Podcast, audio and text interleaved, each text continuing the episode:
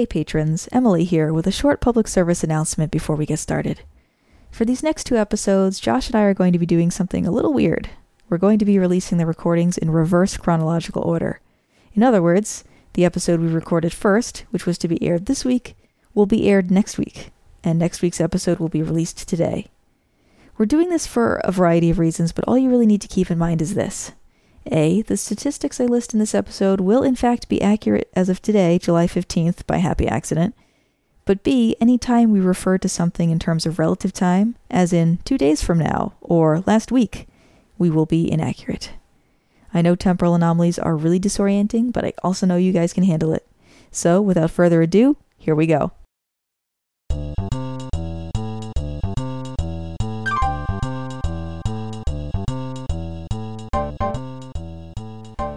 Okay, so Emily left me this cryptic note. Wear this bracelet and lift the rock indicated on the map. And here I am, at this unassuming, yet strangely compelling rock. Well, here goes. Whoa!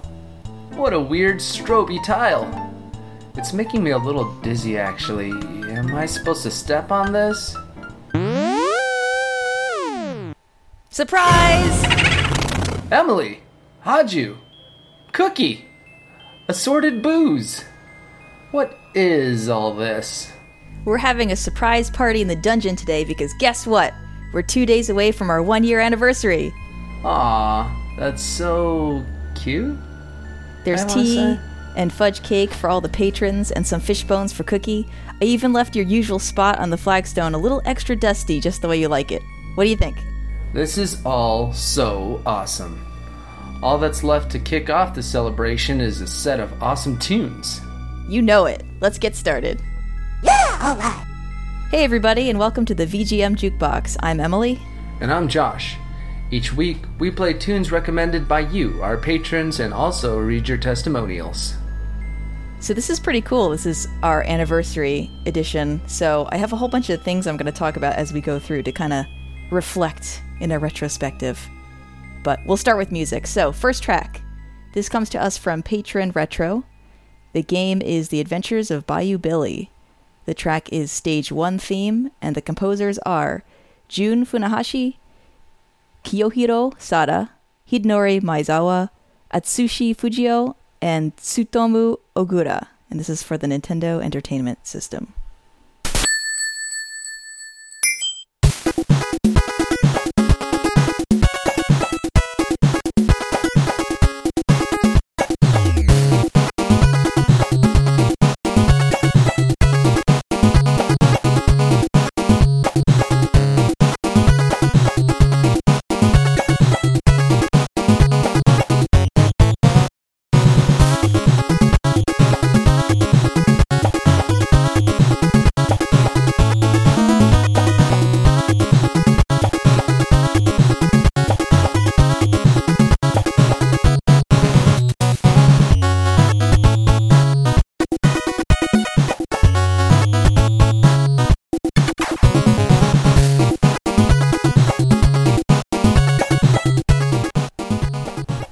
Retro says, this theme always made me feel like I was in the jungle in the bayou beating on thugs and gators. It has an amazing mix of channels that was really pushing the NES to the max.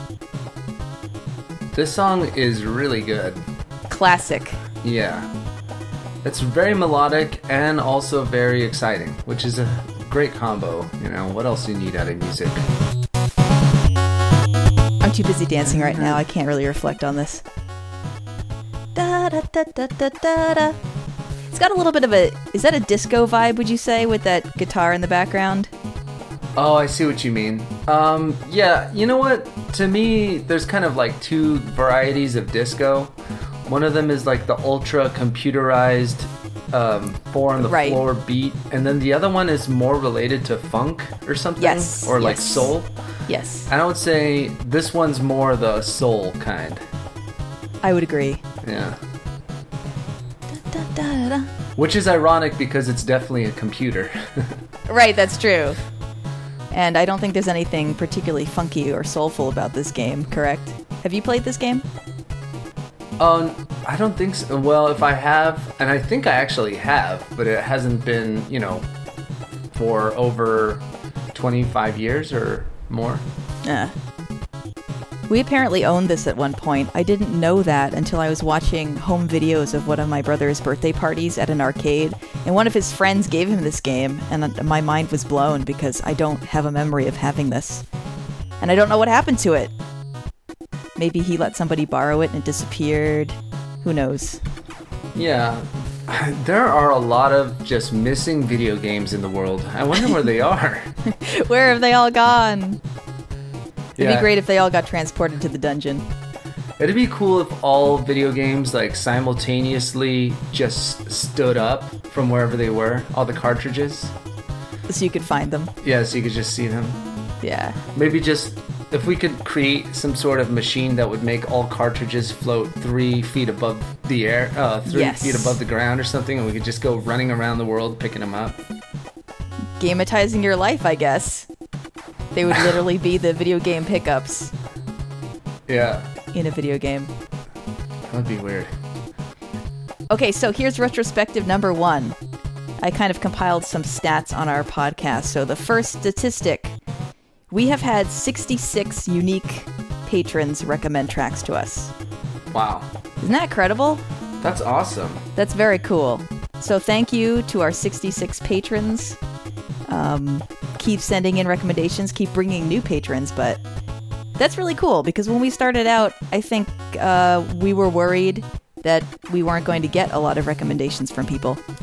Yeah, this could have all crashed and burned with zero recommenders or just us doing a couple episodes where we just tricked our friends into giving us a recommendation. Just right. Like, oh, what song do you like? Okay, I'll play it on the show. Yeah, but, exactly. Patrons who have done the recommending, you're the reason for the season, and the reason this show, that anybody likes it, and I'm so grateful. Yes. And we get to do this. Thanks, guys. Have some fudge cake on us. All right. Well, for this next song, we're going to do a recommendation from Bogus Meat Factory. He's got an audio testimonial here. The game is Jennifer Capriati Tennis, or the tennis tournament, Grand Slam. This is going to be ending number 2, composed by Hiroki Kamata for the Sega Genesis.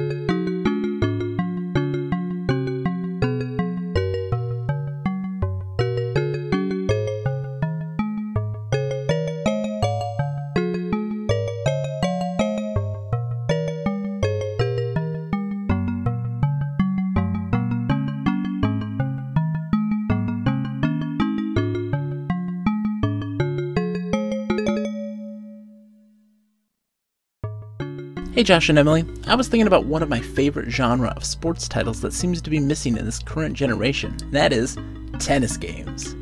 My very first tennis game that I enjoyed was Jennifer Capriati Tennis for the Sega Genesis, and opened my world to enjoy later tennis titles like Virtua Tennis on the Dreamcast. This very chilled, melodic track seems right up Josh's alley, what with his love for the smooth, relaxing tones of golf and fishing games. So sit back, relax, and enjoy the simplicity of this delightful little song. Hey, thank you, Bogus. Thanks, Bogus. You know, yeah, I do like this track a lot. It does relax me a lot, but this is a little too relaxing. I like most of my... I like relaxing, but I like relaxing with a little bit of a beat, usually.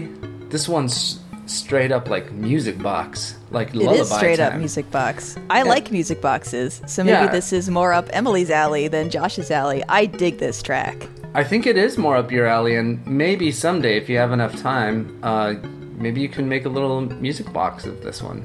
I might, actually. It would be perfect. It's a perfect pick. It's kind of already a music box.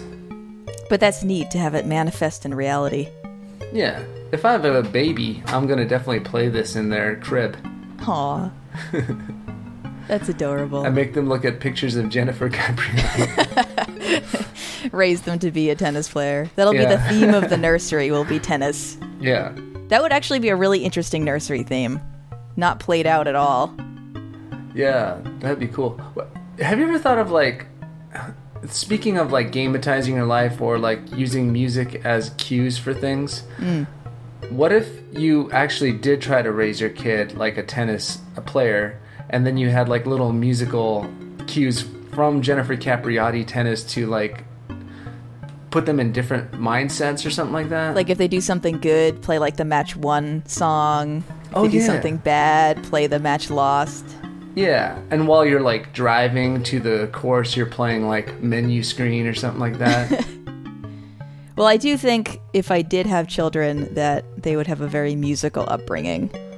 Oh, and then, this is ending 2, so that means at the end of the day, you can choose between different endings, like, based on how they did. So they would choose which song that I would be singing to them as they go to bed. Sure, yeah. As I rock. This is straight up a rocking chair song. No, they wouldn't choose. You would choose. I would choose? Yeah, based on how well they did that day. Like, okay, you did pretty good today. You get to take a sleep. I think you have a different vision for this than I do. It's very, it's very controlling and manipulative. Yeah, yours is a very strict situation, whereas I'm just trying to make it fun for the kid. So your kid will be a champion and my kid will just be having a good time. Oh, you know, I don't know. I think both styles of parenting can raise champions. I guess we'll have to see. Is that a challenge? I'm going to withhold love, but that also means that, like, when they do get it, it's that much more, you know, motivating. This is a challenge. Yeah, we have to. We have to have kids this year and try to make them both into tennis stars. There's, like, so much wrong with this conversation right now. By incorporating Jennifer Capriati tennis music into their lives. I am alarmed by your parenting style. Patrons, I have my face in my hands right now. I'm doing a Picard face palm. I don't think I could really do that or anything, but... No, I know you would. Withhold love, yeah. I'm probably a sucker. I would probably spoil them. Yeah, that's interesting. I guess you never know until you have the child in your hands. I'd play ending number 2 no matter how they did. All day long, no matter what's going on. Just ending 2. Just like, I want you to know I love you. I push play as I leave the room. Aw, that's so cute! All right, before I explode from the adorable... My second statistic is the number of tracks we have played to date, not including this episode. So the number of unique tracks we have played, not including the special stage episode, which was kind of special, is 227. We played 227 songs this last year on the podcast. And the reason why I didn't include the special stage tunes is because those weren't really featured. Those just ran in the background while we talked for 45 minutes or so. If I had counted those, it would be 245. Wow. It's a lot of music. Yeah, and I would say probably at least 199 of those I had never heard before. So that means our patrons added music into our lives, into my life, and I'm very grateful for that. Yes, our brains have expanded. Yeah. We've talked about that before, but I love that. I love finding these tracks that I wouldn't otherwise stumble upon for one reason or another. Oh, I'm feeling overwhelmed by my feelings for the audience again. Patrons, I love you guys! That's going to sound so cheesy in the recording. Whatever. It's legitimate emotion. Well, I don't know about love. I'm just saying highly, highly grateful. And, yeah. I'm saying love. Josh may be the sentimental one among us, but somehow I wind up being, I think, the mushier one. You keep it restrained. Well, I didn't say what I wouldn't do out of gratitude. What? Should I ask you to explain that, or should I move on? Let's just move on. Okay. Okay, we're moving on to a recommendation from patron Sean S. The game is Thunder Force AC. So this is Thunder Force for the arcade. The track is either Stage 4 or Omake 2. I've seen it listed as both, so I'm not totally sure. He said Stage 4, though, and I think he knows what he's talking about, so we're going to go with that. The composers are Tomomi Ootani, Toshiharu Yamanishi, Naosuke Arai, Takeshi Yoshida, and this is for the arcade, but specifically it's listed as the Sega System C2 board.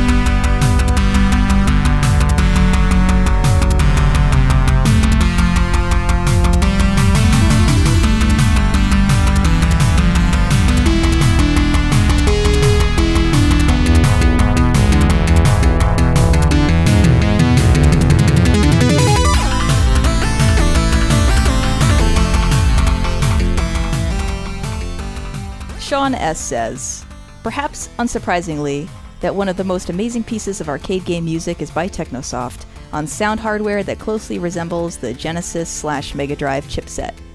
I like that this is a rockin' track that's a bit cleaner than a lot of music from Thunder Force 4. If I have one complaint, it's probably that I feel they could have done a little more with the bass, but I love its percussiveness and that it stands back a little bit while the leads just go to town on people's eardrums. Also, extremely underrated lead-in. The first 12 seconds or so make my heart leap a little bit.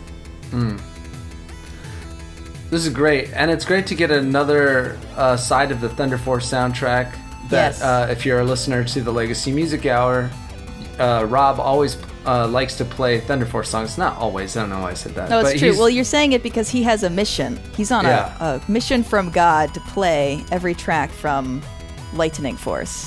Mm-hmm. Which I don't believe he's achieved yet, but he is getting there. And, I think even more, we were talking earlier about how different the experience is of listening to VGM music from a system to listening to it in your earphones. Mm-hmm. But I think it's, the arcade experience is even more different than this, because when you go to arcade, you often can't even hear the song that's playing because there's so many other songs and sounds playing that this song would kind of just be, might not cut through the noise very well, you know, so right. It's great to recover this. Either that or you obviously have a very specific background ambiance going on at the same time. All the other arcade... If you can hear the song on your particular cabinet, you are still also hearing all the other cabinets, probably some skee-ball, probably some air hockey. Yeah. And I'm lost in thoughts of my old arcade right now. As I was describing that, it was bringing me there, and I miss that. It's interesting that he mentions this thing about it having low bass, too. I think a lot of video games, especially from 80s, 90s, and any cabinet really still doesn't really have subwoofers or anything. So I know what the speakers look like. I think they're like 8-inch speakers or something like that, if that. And I wonder if they took that into account when they made the tracks, because they didn't want to blow out the speakers or something like that. Oh, that's interesting. That's an interesting thought. And maybe that's why, maybe arcades music tends to have like a tinny quality to it. Or, I don't know what I mean by tinny, but just not bassy. Right, more in the treble range. Yeah. That's a really interesting thought about the speakers. I hadn't thought about it that way. Man, I would love it if I were playing this game. First of all, I know this song, and I love this song. It's such a jam. It's an arcade only. This is from, I believe, Thunder Force 3. So the Genesis port did not include this track. But anyway, man, if I were at an arcade cabinet and this song were playing and there was a subwoofer in that cabinet... Oh, yeah. That would be like the greatest experience ever. I like feeling my music in my gut. Mm-hmm. Kind of like warbling through me. I, in fact, just installed a subwoofer in my office, which I'm very excited about. Oh, wow. My husband had an external speaker system for his computers, I think since he was a kid, but he hadn't used it in a long time, and it had been in a box. And I just recently unpacked the last of our moving boxes and found this, and he said he didn't need it anymore, so I was like, awesome! So took it to my office, put it in, immediately turned the subwoofer almost all the way up, and tested it with some Streets of Rage tunes. It was amazing. I went on the second floor, and my office sounded like the best nightclub ever. Cool. Yeah. Wait, what were you playing again? Streets of Rage. Streets of Rage. Oh, nice. Yeah. Yeah, I felt like that was the way to test it. That is a good one, yeah. My neighbors probably hate me. My window was open, so... Well, yeah, you gotta give it to them once in a while, you know? Yeah. Let them know that, I don't know. Just let them know what good music sounds like. I'm just trying to do for them what our patrons have done for us is really what's going on there. So speaking of that, my next statistic, I have a list of our top 5 most viewed posts, which I think is kind of interesting. So I'm just going to go through the list and see if any of these surprise you or seem about right. Hey, before you do that, yes. I just want to say about your last statistic, yes. What was it, 60-something unique? The first one was 66 unique patrons. Okay. Before you go on to this next statistic. Okay. Listener, could you become a patron? Could you help us get that number to maybe 100? Maybe we'll do a celebration if we do. If we haven't heard from you yet and there's even a song that you kind of like, even if it was played on another podcast or something like that, we'd love to hear from you. Maybe we should do a giveaway. Maybe we should give something to the 100th patron. Oh, that's a great idea. So we'll do that. Yeah. All right, we'll figure out what we're going to give away, but what? We'll figure out what we'll give away. Okay. Yeah. As we steadily approach triple digits. Sure. Let's move on to that stat. Okay. So here they are in reverse order. So we're starting with the 5th most viewed, going to the 1st most viewed. The 5th most viewed post was Dungeon 7 Dry Bones. The 4th most viewed was episode 16 Feel the Feels. 3rd is episode 2 Share the Health. The second most viewed is episode 20, Objective Reality. And the number one most viewed post of ours was Special Stage, if you can believe that. That is so weird to me, that Special Stage, because that had no listener track. So right. That means presumably people just wanted to hear us talk about video games or our life or whatever. Or something. So it was a very active comment section, and that will drive up the views because people will come back to post and to read what people were talking about. But yeah, we've mentioned it before, but we thought that no one was going to want to listen to the Special Stage episode. Yeah. And it's the most viewed. I don't know if that necessarily translates into the most listened to, but... That's hard to know. Mm. And also, we probably should note that our own visiting the Blogspot can corrupt those numbers too.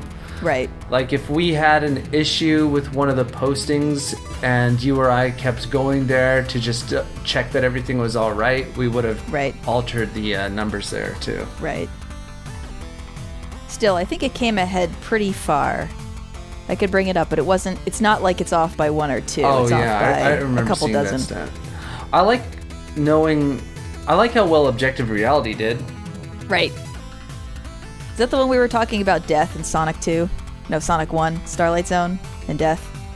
Oh, was it? In what episode are we not talking about Death? But yeah, that was part of our Death trilogy or something. We cover all kinds of topics on this show. By the way, just about that a little bit, you know, I never thought we would be talking that much on this podcast or anything. That's true. So just FYI, I think it was just us trying to figure out what's going on with VGM music and memories, and it just led into what we're doing today. But I had no particular desire to try to hold court or anything like that and talk about Death. Did you read that document that I sent you with our conversations in it? Oh, yeah, I did. Yeah, so, I mean, it's there. It's in writing. You said, I wrote it down. You said, but I do feel uncomfortable with the idea of being a professional talker. And I said, yeah, right. Me too. And that's what we're doing today. Is professionally talking. Yeah. I mean, I was thinking of ways that we could design this podcast where we really wouldn't have any personality whatsoever or really have any conversation. We would just read the tracks or the testimonials and the info and then just move on. But then fortunately, fortunately, we got more comfortable with conversing with each other and just talking about the testimonials and stuff. Patrons, is it fortunately or unfortunately? Yeah, great question. Let us know in the comment section. By the way, about that, I am sort of a professional talker in a way, which is that I'm a composition teacher, so I'm always kind of in this mode of like looking for the point or something like that. Right. Because that's what I'm doing with my students all the time and what they write. And first of all, our contributors tend to be really good writers, but I'm just always trying to figure out what you're thinking, if there's any messages behind the testimonials or behind the whole media experience, and so sorry about that. Well, this is what happens, I think, when you put two English majors together and give them microphones. Oh, such a good tune. All right. That conversation is going to sound so intense with that tune layered underneath it. This next track, though, was recommended by Mega Matt. It's from the game Wally no Sagase, Ehon no Kuni no Daibouken. Oh, that was good. Oh, this is a Where's Waldo game. Yes, it is. The track is called Area Full of Waldo Watchers. The composer is Masanao Akaori and Jun Enoki, and it's for the Super Nintendo. Or Super Famicom? Yeah, it would be Super Famicom.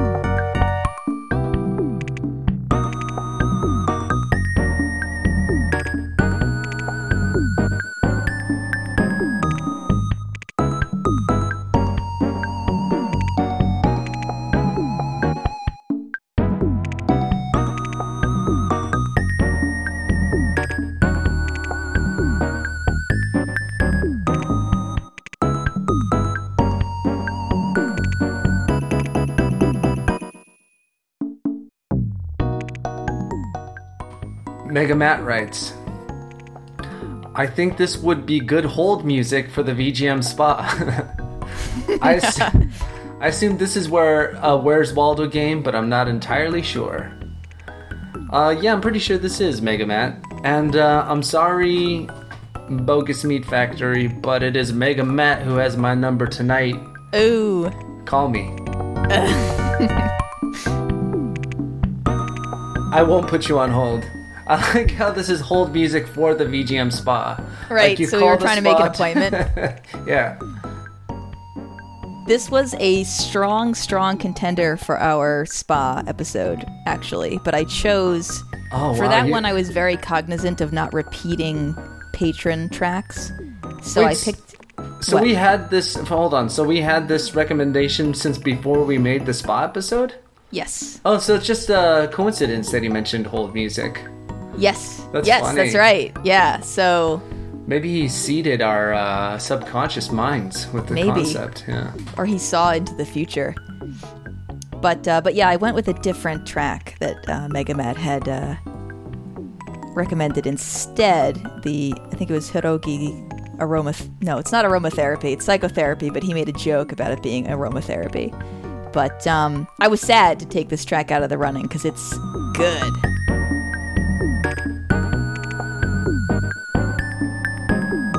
I like the idea of what if we did a hold music episode for the VGM spa? And it'd be just like ultra relaxing.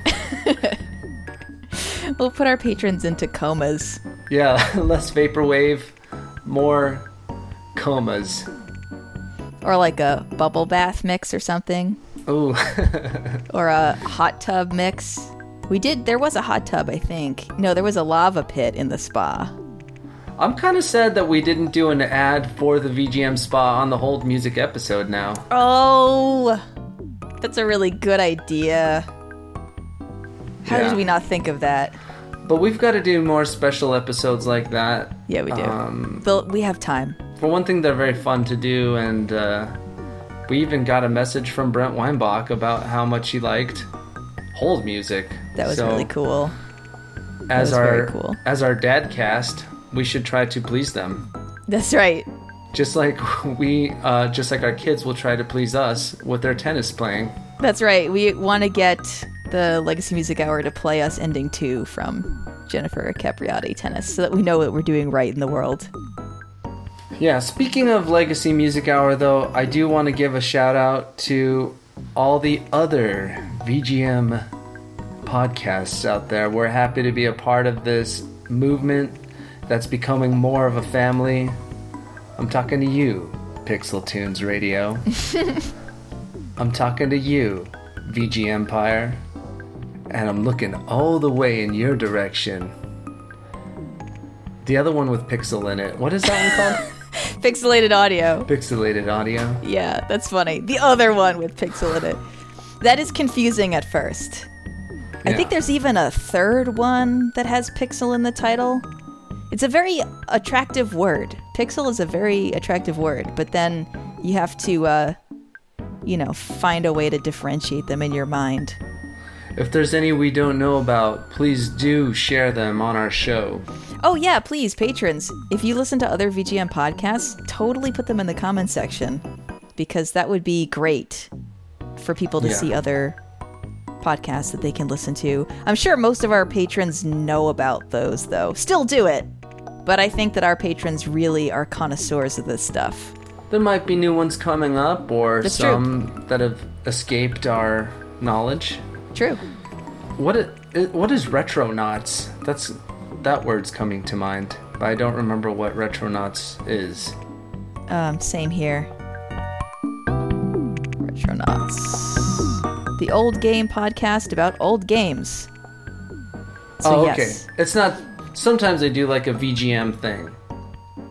Looks like they do focuses on games. Yeah, looks like every episode is a game focus or a specific media focus. It looks like they did one on Game Pro magazine. That's a really cool idea, actually. I'm going to have to listen to that one. But I am pretty sure that they do use video game music in their show, too. Yes. Yeah. So... Neat. Okay, are we ready for our next statistic? Yeah. This one's not really a statistic. This is just an interesting fact. Our first dungeon hangout was on November 27th, 2015. That was episode 10, Stuck in a Dungeon. And that was interesting because that was just an idea we had for an episode, and then it spawned that parallel universe of VGM episodes. That episode also kind of was a milestone for me in terms of how I thought about how long our episodes could be and how many different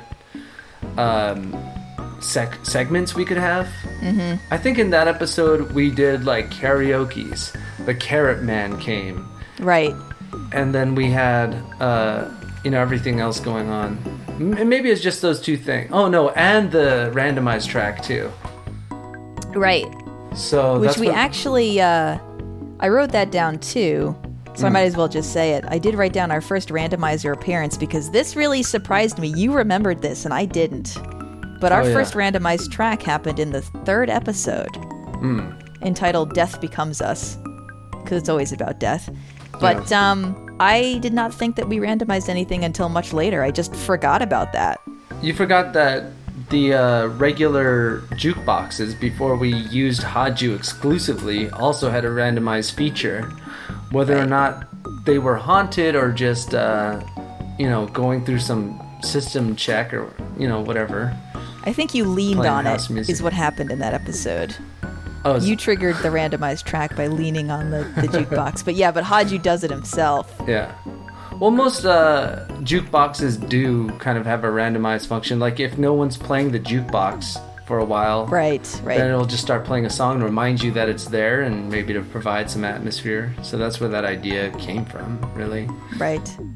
Oh, and you know what? Along these lines, I wanted to give a shout-out to a particular patron, and I'm going to have to find out who it is. But somebody on our Facebook page posted in our little comment section on the side that they had spotted Haju in a game. Wait, what? And I thought that was so cute. Let me find it. I have a little trouble with the Facebook page because it keeps trying to fill up my screen with a full page ad to join. I don't want to join. I just want to be able to see what people are talking about. Hey, take your time. We'll just sit here in this on hold. Yeah, just, yeah, right, yeah. Please hold.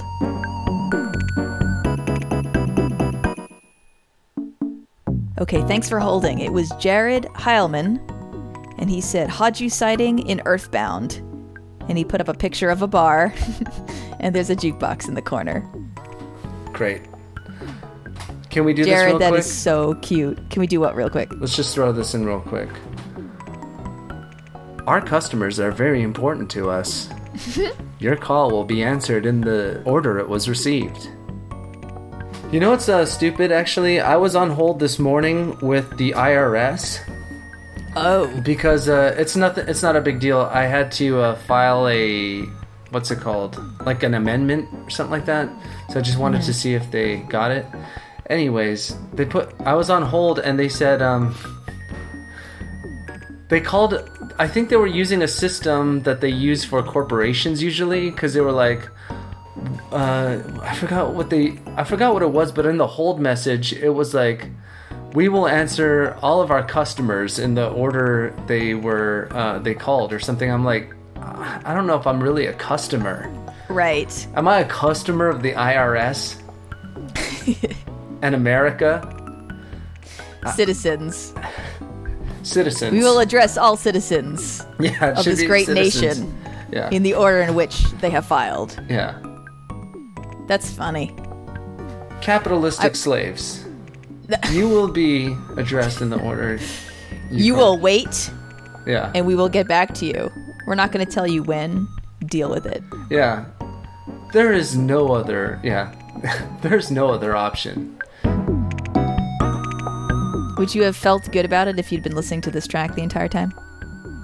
I would have felt better about it. Honestly, though, a lot of times you call on a cell phone or something like that, and if you don't get a great signal, the music is kind of broken up, even if it's kind of good. Yeah, I know what you're talking about.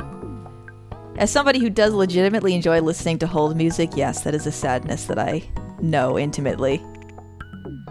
But do you think this music is, like, too good for hold? Like, where it would piss you off that they were making light of your situation or something like that? I don't think so. I get what you're saying, but I was on hold recently with a doctor's office, mm-hmm. and their hold music was so good, I actually got a little bit emotionally moved by it. And as I was realizing how invested I was becoming in the tune, I was thinking, oh, don't pick up, be busy, deal with 5 other calls, Get back to me whenever you want. And they did take a while, which was great. I don't think it looped, but I was listening to it for a while. And you were like... But then I complimented them on their hold music when I got through. That's funny.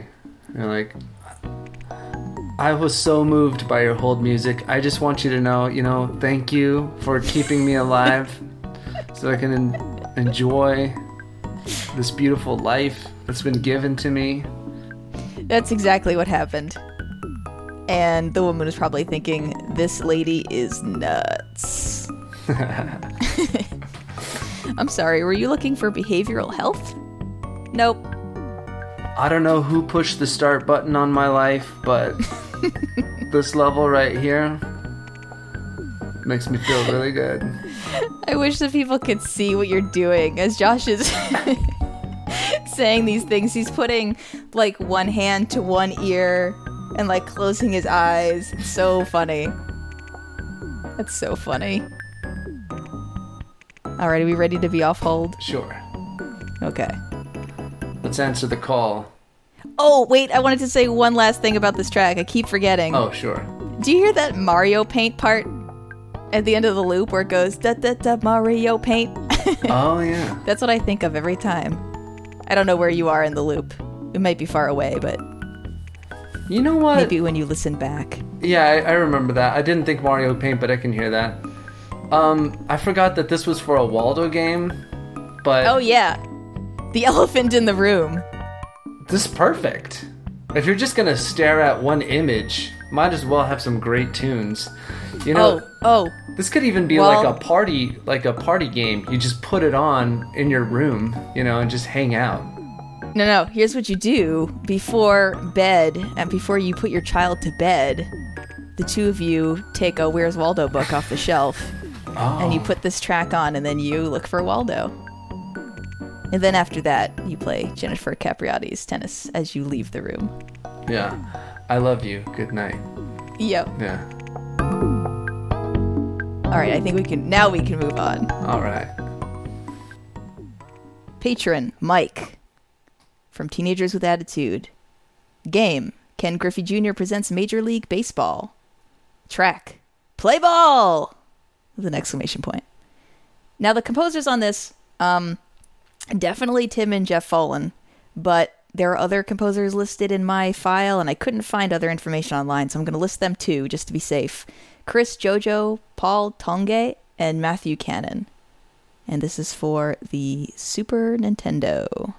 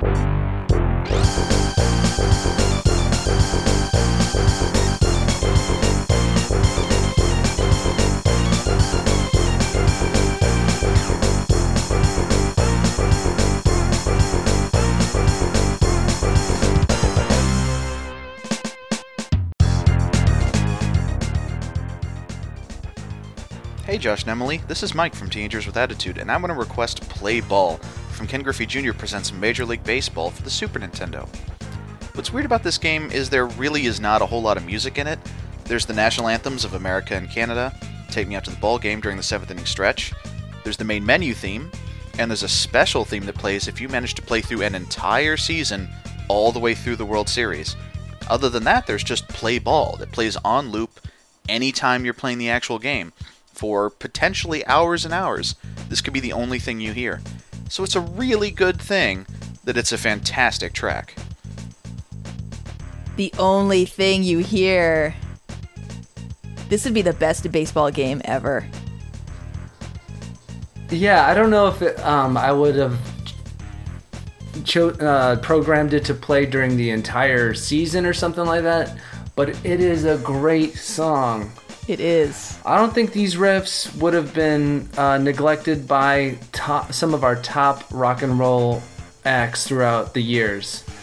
Sounds a little Doorsy at some times. It sounds like Deep Purple at others, and it has a little Led Zeppelin kind of. And it's just well put together too. The arrangement, it starts stacking up on top of the bass at a certain point. It's great. Yeah, this is a great tune. I had a lot of things to say about it, and I've forgotten them all. Oh, I know what I was going to say. I was going to say, wouldn't it be funny if this track wasn't intended to play throughout the entire game, but the programmer was like, oh, but it's such a jam. Probably. I'm just going to change the code a little bit here, and it's just going to keep playing. I wouldn't be surprised. No, this will totally get you through to the World Series. What were you saying? Oh, no, I totally see that. I'm actually trying to play through Bases Loaded 2 right now. I might have mentioned this on the podcast, but I'm not sure. It's one of my Summer Challenge games, my third Summer Challenge game out of 10. I'm stymied a little bit. It's a long season. A lot of games I have to play to then get to the World Series. I'm enjoying it, definitely enjoying it, but it's long. It takes a long time, so I wonder if maybe I should just put this on while I play and see if that improves the experience. Actually, what I have been doing, speaking of friendly podcasts in the VGM family, I have been listening to Pixelated Audio as I grind my way through Bases Loaded 2, which has been a lot of fun. So they are coaching me through, in a sense, to winning the World Series. Well, you don't have, you're not bound to do any particular thing. It's like an association now. I want to listen to them while I'm playing the game, and if I'm playing the game, I want to be listening to them. Oh, I see. I might have just said the same thing twice, but I mean it in both ways. No, I understand, yeah. You might get through all of them, though. All of their podcasts? Yeah. No. I don't know. I'm on game 38 right now, I think, and I think I'm on episode 11 of theirs. Oh, wow. So at that rate, I won't be done. Unless they oust you from the playoffs or something. Right. Yeah. Oh, God. If I lose games, I do the game over because I'm so terrified. I'm not really clear on how I qualify for the World Series. It just says in the manual that I have to win, I think, 75 games. But I don't know if it's 75 out of a certain number. I don't know if I get disqualified at some point, as you're getting at for not playing well enough. So I'm terrified, so I'm playing a perfect season because I can't imagine investing this many weeks into this and then being told at some point, nope. 75 is a lot, but I think there's I think there's 100 games or something like that in a season. Yeah, it's like 100. I almost said 82, but that's basketball. Well, it's a lot. It's a lot, but I'll get there. 162. Please don't make me play 162 games of this. I do enjoy it. It's just that is really a lot. We should probably mention that we were just on Teenagers with Attitude, and that episode probably will be out by the time that this comes out. No, probably. Oh, that's true. It will have been. It will have come out last week. So if you want to hear us talking about Grumblebee and Power Rangers and the first episode after Tommy's return. He's barely in that. But we got to talk to Mike on his show and everything. Mm-hmm. Emily did very well on the show. I was completely nervous, and so maybe don't listen to it because I sound like a wreck. You were fine. Well, it was funny the way like you put it. You said that you kept getting sucked into just wanting to listen to the show. Yeah. You were getting pulled into your It's a very good show, and the main people who are usually on it have a very good rapport on it, and they also build off each other really quickly. So they have like really no pauses in the conversation, and they encouraged me, just if you want to say something, just say it. So I tried that, and I just feel a little bit out of the flow because I could only think of what to say, not how to build off the conversation. Anyways, it was probably... just felt like a disaster to me, but no, if you want to hear Emily be cool and Josh be a weirdo and also just a good show, otherwise check out Teenagers with Attitude. Josh is being way too hard on himself. No, I don't think so. IMHO. I'm pretty sure not. I'm pretty sure that I'm going to value my opinion over yours on this. Oh, okay. Thank you. How's that? Great. Okay, next statistic. The number of content posts. Now, what this means is we've done regular episodes, we've done special episodes, and we've done dungeon episodes, and the dungeon episodes were numbered differently to kind of differentiate them from the main series that we had going. So if you look at the number episode that we're on, I believe this is episode 30, we have done more than 30 episodes. So the number of posts that we have made with content in them, so an audio release of some kind, is 43, and this will be our 44th. Our 44th audio recording that we release. Oh, okay, cool. All right. So great. It's a lot more than 30. Yeah. Cool. Does that include the little 1-minute dungeon teaser, too? It does, actually. I thought about that. That's funny. I loved that one. How does it feel to be back in the dungeon, by the way? Oh, feels great. I feel like I never left. Nah, I miss it. I miss it sometimes. And it's great to have all these patrons here with us to join us in the dungeon. Welcome to the party. Don't get your shoes wet, because that will give you a plantar sore for sure. A plantar's wart. And don't lean against the walls. They are covered in slime. Right. Unless you're into that. I mean, yeah. I'm not going to judge. Yeah. If you really want to, you can try to shoot out the torches on the wall, see if anything happens. Mm-hmm. Mm-hmm. Yeah. We've never tried that, have we? Well, I never had the bow and arrow, but maybe one of our patrons does, and, if they do, just give it a shot. Or maybe... I will just ask, though... if any of our patrons have whips, please do not destroy the sconces. We like those. Yeah. Our decorative sconces. Oh, and about Boo's friends. We know They're kind of sketchy, but just engage them head on, okay? Right. Don't turn your back to them. Just keep the conversation flowing. Look them in the eyes. They're totally cool. Yeah, maybe just duck every so often. Don't jump too high. You'll be fine. Yeah.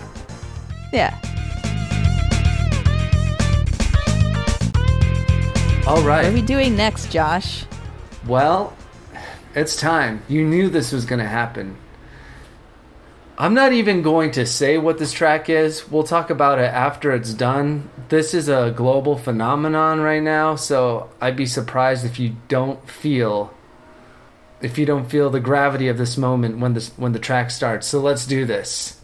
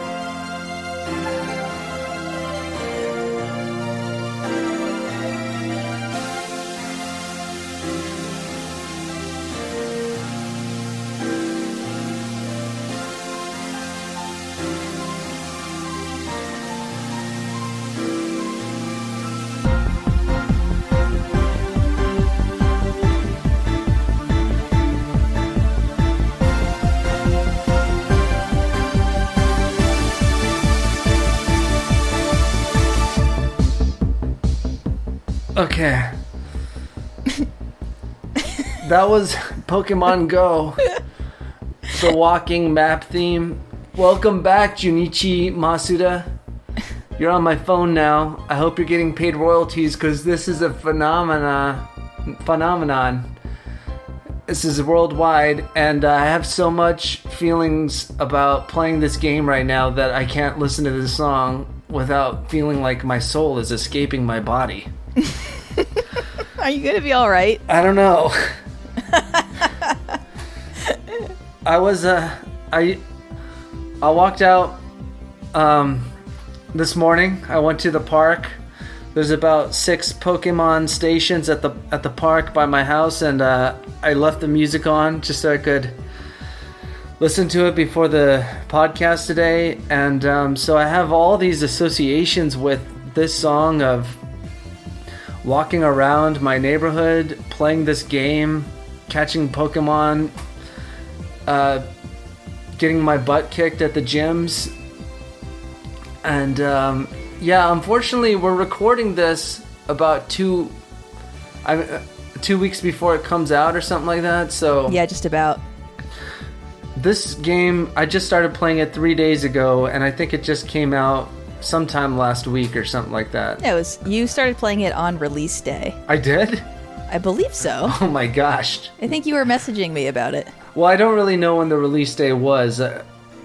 I just didn't know. I didn't know that I was an early adopter or anything like that. Yeah, you were right on the tip. You were riding the wave. And I had a 2-hour lunch that day, and I just walked around my school catching Pokemon. This game hijacks your brain. It rewires all your motivations. And I'm not going to say it's good or bad. I don't think it's...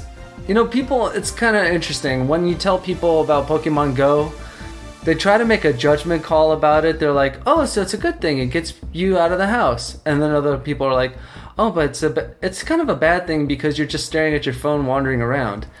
And the answer is, it's not a good thing or a bad thing. It's just a thing. And it's happening. Right. No, I've seen articles already. Now, first of all, you are not a Pokemon person. I mean, or you were not in the pre-Go world, correct? I'll say this. I played Yellow. I didn't even beat Yellow because I saw how much I had to grind to beat Gary, and I'm like, I know I could do that, but I don't want to do that. And but I also like watched the show. Right. And I had a little Poliwhirl bouncy ball that I really enjoyed that I bought in like cute. 1999 or something like that. I thought Poliwhirl was a great looking character. But yeah, no, after that, not really. I still like talking about it a lot. I think it's a fascinating concept, and I would bring it up in my classes to talk about like motivations, literacy, education. Because Pokemon is one of these things that prove how much a person can learn extracurricularly when they're actually motivated to know something, you know, so... Oh, yeah, that's ancient. Yep. It's like, okay, apparently this kid is an idiot, but why can he memorize 500 Pokemon and all their strengths and weaknesses or whatever? Right. Yeah, that's a good point.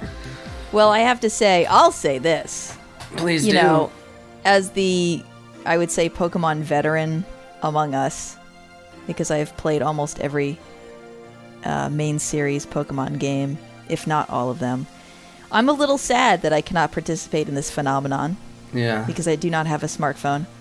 I think that the concept is fantastic because the things that I like that Pokemon has done with the franchise has been to create ways to make it closer and closer to real life.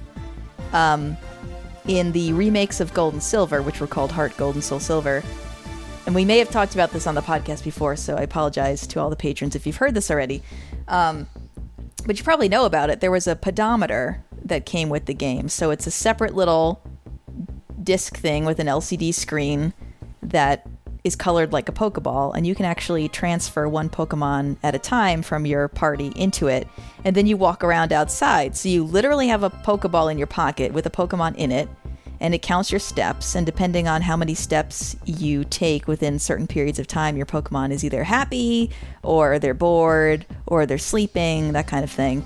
And when you import them back into the game, you get a little summary of your adventures. And that's great. I love that. There is something so compelling about actually becoming the trainer that you are in the game, literally taking the Pokemon out with you. I would walk back and forth from campus, from graduate school campus, all the time with somebody in my pocket, and I would spend time in the morning deciding who was going to come with me. Was it a rainy day? Well, this Pokemon is not a water type, so they're not going to like the rain, so I'm going to choose this one instead.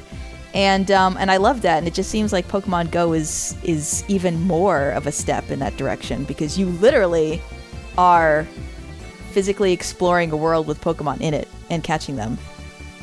You are your own trainer in even a more direct way. Yeah, and I guess it's magical. The different areas in the world correlate to different Pokemon, so you go to the beach and you get water-type Pokemon. This place by my house where there's actual horse trails has a lot of ponitas. Oh, that's so cool! There's I didn't know it was that specific. This is stuff that I don't know about that I'm interested in. You know, I assumed, obviously, if you're near water, there'll be water types, but, you know, to associate... Yeah. Usually around your house, there's usually just, like, bug and rat type Pokemon. That's standard. Yes, yeah. That's like the games. And those are the Pidgeys and the Rattatas. All of those are... When you start the Pokemon games, you always get those types near your hometown. Yeah. Oh, okay. Just FYI, if any patron has ever conquered a gym or just wants to talk about Pokemon Go, please write it in the comments section. This is a... Call Josh. Yeah, call me. I can't do anything at a gym. I just get worked every time I go to the gym. What is this? Are you actually playing against an NPC of some kind? I don't even understand how this would work. I think sometimes it's an NPC and sometimes it's a person, because a person could leave a Pokemon there to like guard the gym or something for them, and the longer their Pokemon can guard the gym, they can earn like gold coins, which can only otherwise be bought with real money. So you can become a gym leader. Yeah, I guess so. Yeah. Whoa. This is blowing my mind a little bit right now.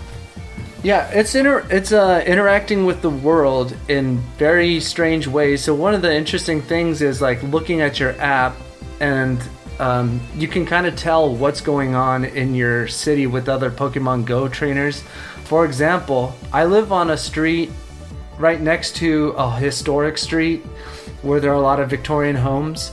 So about 3 of those homes are points of interest on a Google map. And if you're a point of interest on a Google map, you may become a Pokestop. And I was telling you this about this yesterday, Emily. If you become a Pokestop, or a Pokestop can be turned into a Pokemon lure, which like is like a magnet for Pokemon. So down the street, I noticed that one of the Pokemon stops was just constantly shooting confetti, which means that it has become a magnet for Pokemon. Mm-hmm. And I went by there and there was nobody there, and then I realized, oh, somebody in one of these houses just turned the house into a into a Pokemon lure and is just catching Pokemon like crazy in their own house. Meanwhile, down the street, there's about 3 or 4 Pokestops that are really close together, as in probably you can stand in one spot and get all 3 or 4 Pokemon. I mean, all 3 or 4 Pokestops, and that's because it's like this historic lake or whatever, Echo Park Lake. And then I noticed that like almost all night long, that place was just busting confetti, and it's also right by a gym. So apparently at the lake at midnight, there are people just catching Pokemon and fighting the gym like mad. And they were physically there, I guess, in the middle of the night. I so wish I could be a part of this. No, get up? Did you get up? No, I didn't. Because when we were talking about this, you were almost going to get out of bed to go take a walk. I didn't catch some Pokemon there. I didn't do it because fortunately, I found something to watch on Netflix that made me tired, which was perhaps ironically documentaries about real animals. I saw this cheetah and her sister catch an impala. Uh-huh. And I don't know, that just made me sleepy or whatever. There's so many layers to unpack here. Yeah. What is real and what isn't? Is it the Pokemon fights or is it the cheetahs? Well, I don't even know. Yeah, the Pokemon fights are more real than ever because people are physically there as human beings. You can imagine a documentary about Pokemon Go players and that British guy talking. Oh, that's totally, yeah that's totally happening. There are going to be some serious brawls that break out over this game. No way, dude. You just wait. There are going to be Pokemon Rumbles. There is a game called Pokemon Rumble, in fact. That's funny. That will be the saddest World Star Hip Hop video of all time. Oh, I doubt it, because people won't put down their phone, probably.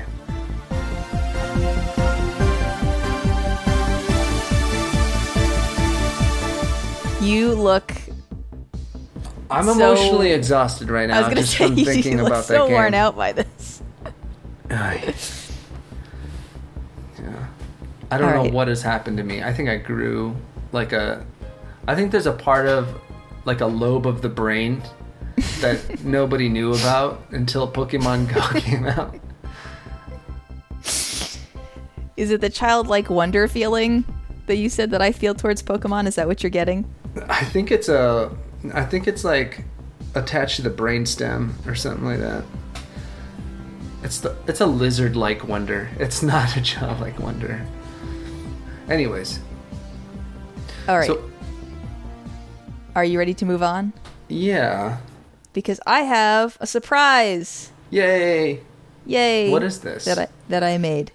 So I would like to, since we're in the dungeon, it kind of seemed like we should make use of this karaoke machine that we have down here. I wrote a VGM karaoke. Cool. And I wrote it for you, but it's kind of more like the very, very abridged history of our podcast. Cool. Told in 1 minute. Awesome. And I will say this. I picked a track from Lee Trevino's Fighting Golf for this. Huh? Because I feel like that is sentimentally important. It's not one of the sweet tracks, though. It's fast. Okay. So you have to prepare yourself for the onslaught of words. All right. Okay. But I'm ready. If you're ready. Yeah. Let me know when you're ready. I'm ready. Okay. And I'm going to count myself off because it like starts right away. So I'm going to kind of clap and then we'll go. So here we go. For an entire year we've recorded out here. Weird to think that we were once bold strangers. You were bored last summer, you'd begun to wonder, would this Geekliff person join a joint venture in making podcasts? And for some reason I thought that sounded awesome. Things have really grown now. We are not alone now. Patrons come and hang out, bar or dungeon, sharing all the memories, analyzing our dreams. Even got a family of undead little friends. Haju Cookie and that shy boo too. So glad I found all of you. Baden daden da da baden daden da da baden daden da da ba da da baden da ba da. Yay! Wow! Thank you so much. I think we're gonna kill you in this episode. I think Josh is going to die. I'm emotionally exhausted after both of those things back to back. I feel like I have no skin. And but it was great. That was great. And it was a good way to get me out of the Pokemon Go world and ground me in reality. Yeah, a little bit. In the reality of this dungeon. Yeah. With a haunted jukebox, a skeleton turtle, and sometimes a carrot man. Yeah, and it feels good to be doing this. It feels good to be doing anything that's not Pokemon Go in its own way and to be thinking about other things. I've enjoyed this whole episode just for the way in which I feel connected to something else. Oh man, that was great. That's kind of weird that real life is now your escape, because it's usually the other way. That video games are your escape from real life. Yeah. Well, and in a weird way, Pokemon Go is more like real life. You know, it's kind of like a boring game with really good graphics in a certain way, too. But it's weird. I guess the one thing that it is, and maybe people get tired of it, is that it's sort of like you moved to a new neighborhood, but you just know where all the streets are. But everything in it is different. Huh. Yeah, because it's like overlaid onto your world or whatever. Anyways, thanks so much for doing that. I really liked that track too. It's the menu track, I think. I was listening through, I thought, okay, I want to do VGM karaoke for this. What track am I going to pick? And first thing I had to do is remember which ones you have done. I didn't want to redo something that you had already done. And I was listening through, and I was listening to this track, and I was like, well, it's kind of fast, but it's kind of cute. But that part that goes, ba-da, ba-da, like just in my mind, Haju Cookie happened, and I thought, oh, it's got to be this one. Oh, that's cool. So now I am wedded to this one. Yeah, yeah. And I have to make it work. Well, you totally made it work. I think that da da da da da da ba da da da da ba da da da da ba da ba da. That was a really cool melody to use as a vocal line. It's a good track. Yeah, and it sounded really good when you were doing the dot and da da da da's and not just the lyrics. Oh, thank you. Yeah. My little outro. Have you been? So you made a little video of yourself playing this game. Oh yeah. Have you made any progress, or do you just put it in and sing? I just put it in and I sang. Yeah, nope. I haven't made any progress in it. I need to have a weekend or something with that. Because I usually don't even have my Nintendo out. Yeah, that's right. And you had to drag it out. Yeah, I dragged it out, and there's like all these wires everywhere. And actually, I have to wait until my wife's in a really good mood, or just doing something else, to do it again. Oh, because you have to steal the TV? Yeah, I have to steal the TV in a way that she is stressed out by for whatever number of reasons. Yeah. Oh, I'm sorry to hear that. Well, it's her fault. Well, you can always just play the music, I suppose. Yeah. It is really neat to actually hear it coming out of the system, though. Even though it really shouldn't be that different, I always get excited about it. No, you know what? I wish it was coming out of a CRT TV, though, actually. Someday I'm going to have a room, hopefully, when I'm rich and famous, right, where I just have, like, you know, an old TV. Yeah. And my old Nintendo hooked up to it or whatever. But you know what you could do is, if you just get really good at remembering the commands to get to the different parts of the game, you could just plug in the audio part into something, like from the Nintendo into a stereo. Oh. Just hook up the audio part, and then if you just remember, okay, if I hit A and then down and then A and down and A again, then I'm going to listen to this track, and just play that through your stereo that way. So you wouldn't be playing the game, but you'd be listening to the music from the console.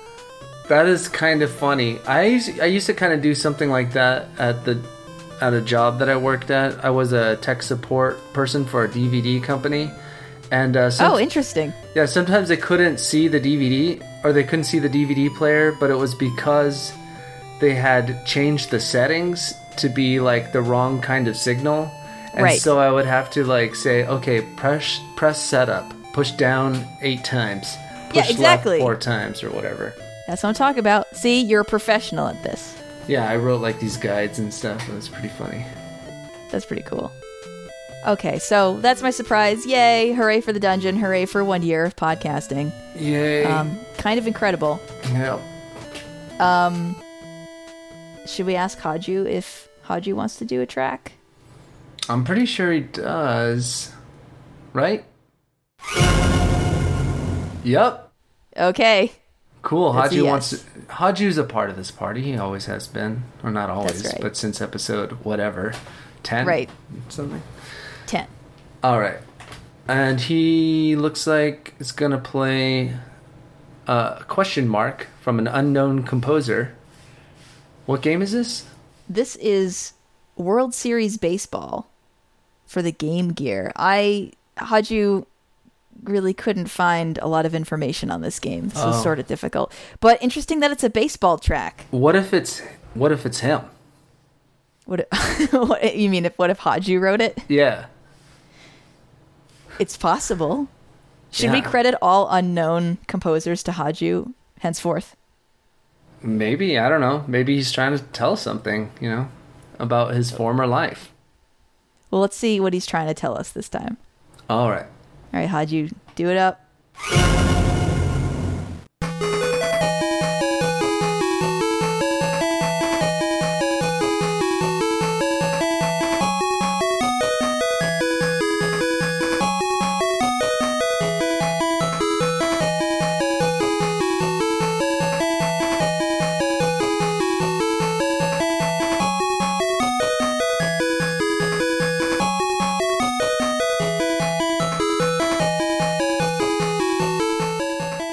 I think it's a little shorty.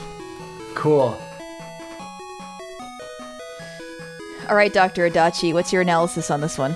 I love the song. It's victorious and tiny bit sentimental, as all the greatest songs in the world are. Yeah, I think Haju's pumped that we've made it through a year. Oh, yeah. That would be both victorious and sentimental of a feeling to have. Well, we're so happy you joined us, Haju. And we're happy you joined us too, Cookie.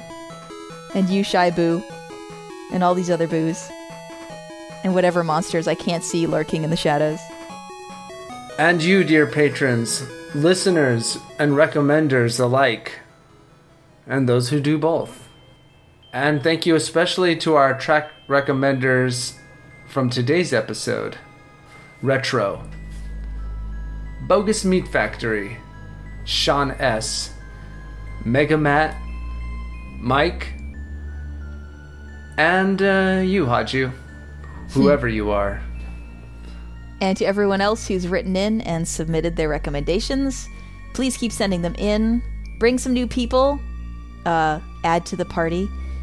To do that, go to our website, thevgmjukebox.com, and click the Suggest a Track button on the right-hand side or below or whatever. It's in a bunch of different places. And send us your recommendation, or you can just send us a regular old email at thevgmjukebox@gmail.com.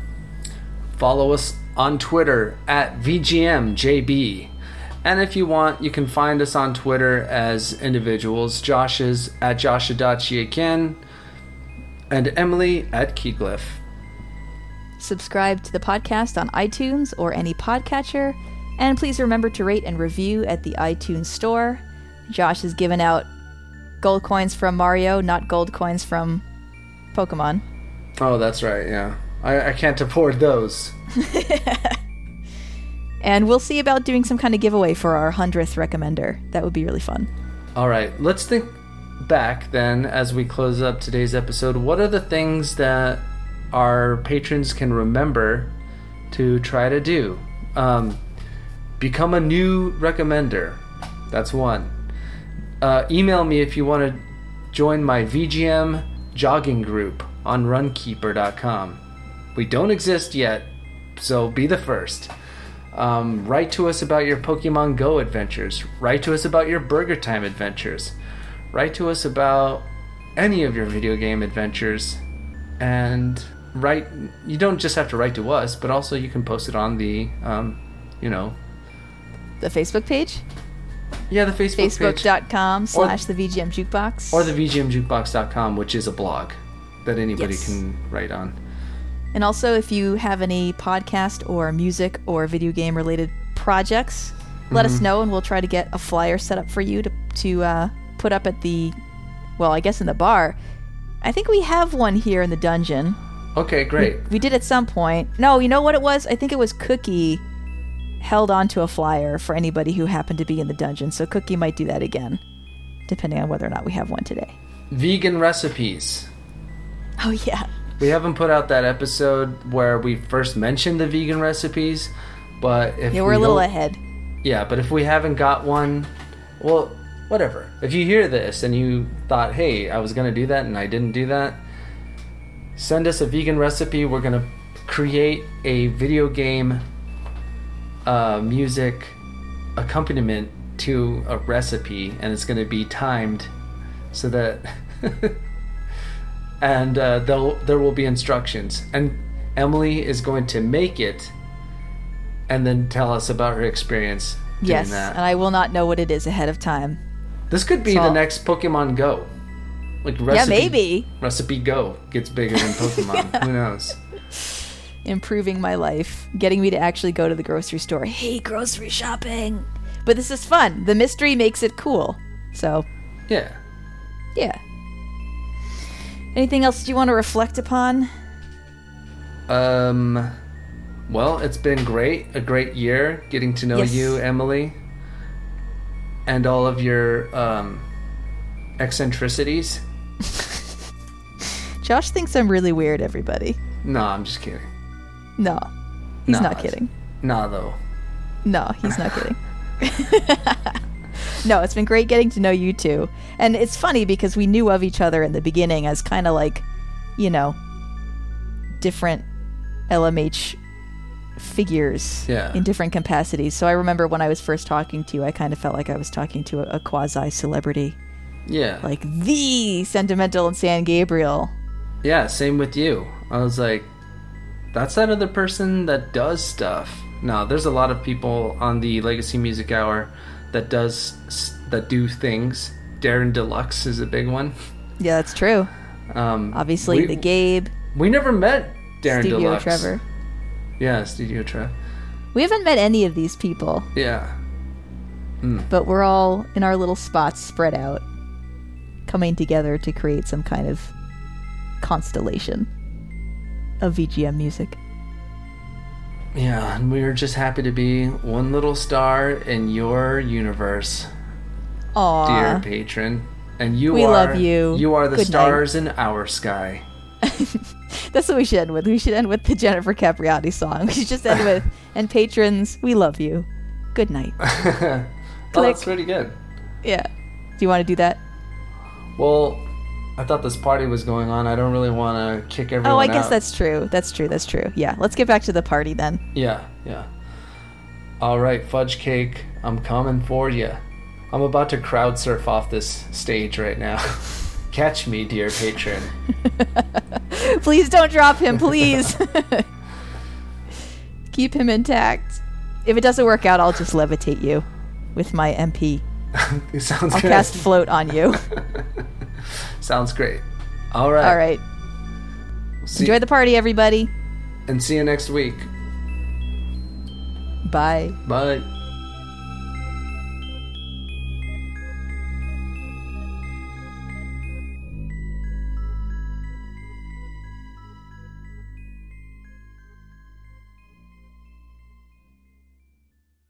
Hey guys, patron Nathan99 here with my friends. Hello. Hi.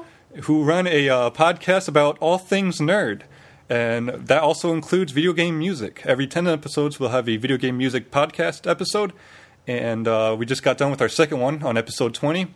So if you guys would like to check that out, you can look us up on Ghosts Farting Around, either on Blogspot or on iTunes. Thank you.